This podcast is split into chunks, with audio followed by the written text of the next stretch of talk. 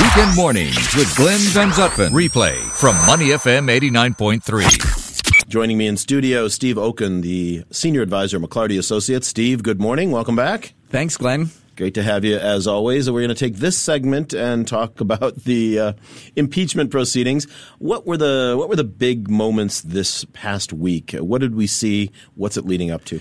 Well, the the big moments in terms of the witnesses were the ambassador to the EU, you know, Sondland, who was appointed by Trump, had given a million dollars to the uh, inaugural committee, um, which was what led to his appointment. So clearly a pro-Trump person to have been appointed by the president said everybody was involved uh, in impeachment. This wasn't some rogue thing. This wasn't Giuliani doing anything that Pompeo knew, Mulvaney knew, the president knew, Sondland knew what they were doing, and that the quid pro quo that Sondland said existed was that to get a White House meeting that President Zelensky of the Ukraine had to announce an investigation into Burisma and Biden. Was it surprising that he was so uh, clear? And I mean, there's there's no ambiguity in that at all. And everyone kind of thought he'd, if I can put it this way, come out on Trump's side. Yeah, no, there was no ambiguity in, in what he showed in terms of the bribery that the, the Democrats could vote an impeachment article on was that the bribe was if you want an Oval Office meeting, you need to announce an investigation. Everybody keeps talking about, well, the aid went through, therefore there was no bribe because people were talking about tying the, you know, that nearly $400 million in, in aid to the Ukraine is being held up to pressure the Ukrainians.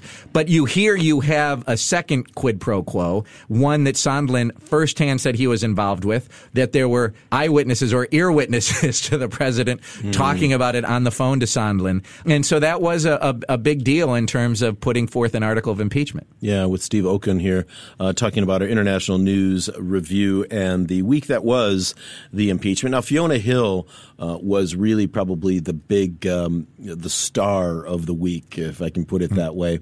She's um, an immigrant herself, uh, comes from the area of the, the UK where George Washington's relatives were from, comes from a coal miner's family.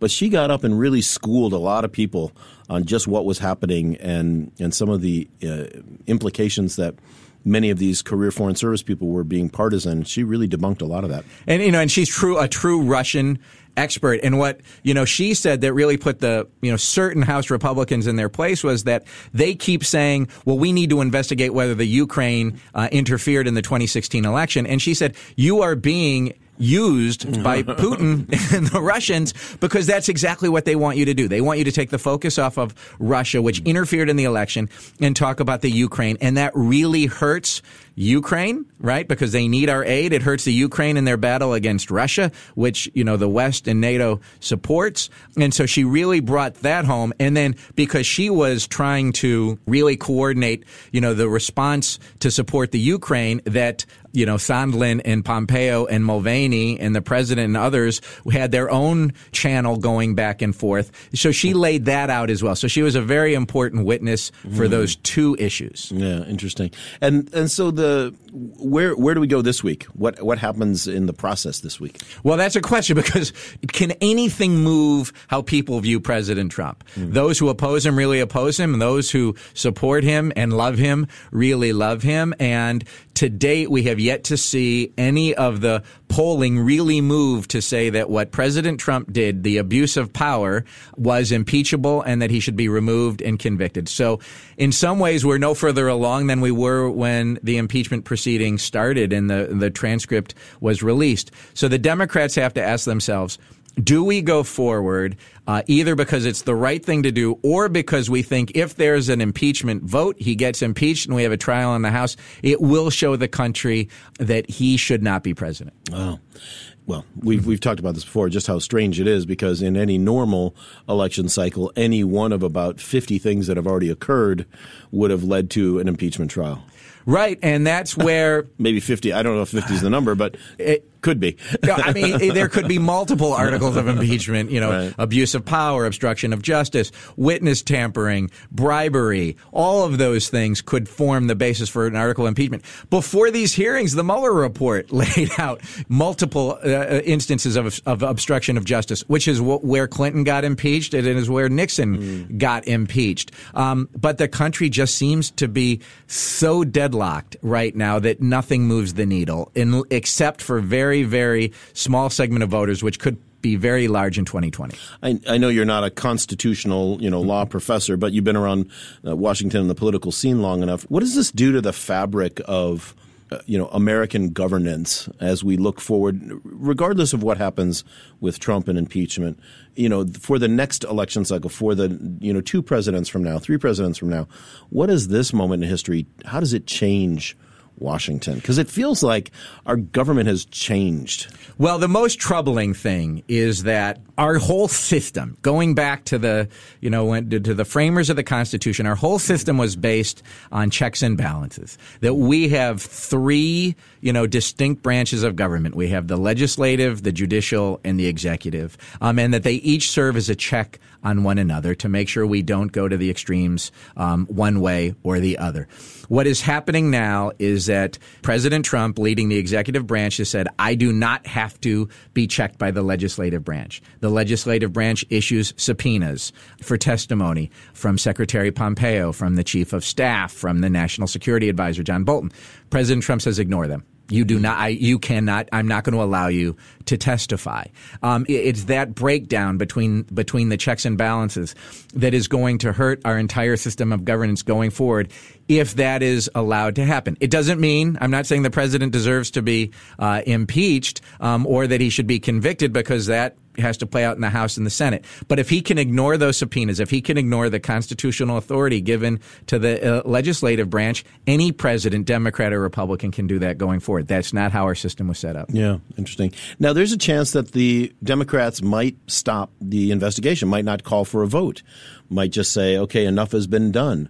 What do you think the reality, or what do you think the likelihood is that they would just, uh, you know, at some point in the not too distant future say, okay, we've done enough no need to take this any further into a voting situation in the House. I mean, I think that those odds are small, but the theory behind it would be that it's very clear that there's no chance that 20 Republicans are going to vote for conviction in the Senate. Mm. Therefore, we've laid our case out to the American people through these, you know, impeachment proceedings. We can then go to a vote to censure the president say that what he has done was illegal, unconstitutional, but that we aren't going to tie the country up into an entire impeachment trial. Mm. Let's get into the election and then let's let, let the country determine who should be our next president. I think the odds of that are very small, um, but you could see why that would be attractive to certain people to go that path in the Democratic Party. Because they still have a month, I mean, or so, three weeks, I guess, until the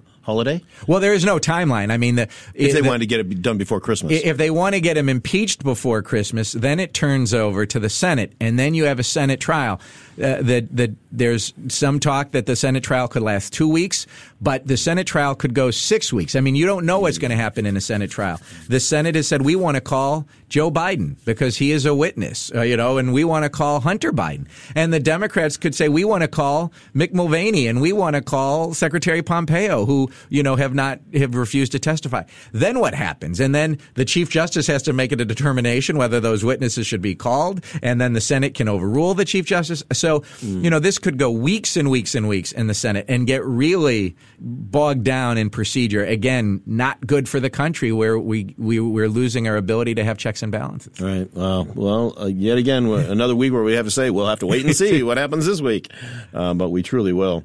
Uh, so thanks to uh, Steve the senior advisor at McLarty Associates, as always, putting things into perspective and making uh, what is obfuscated extremely clear.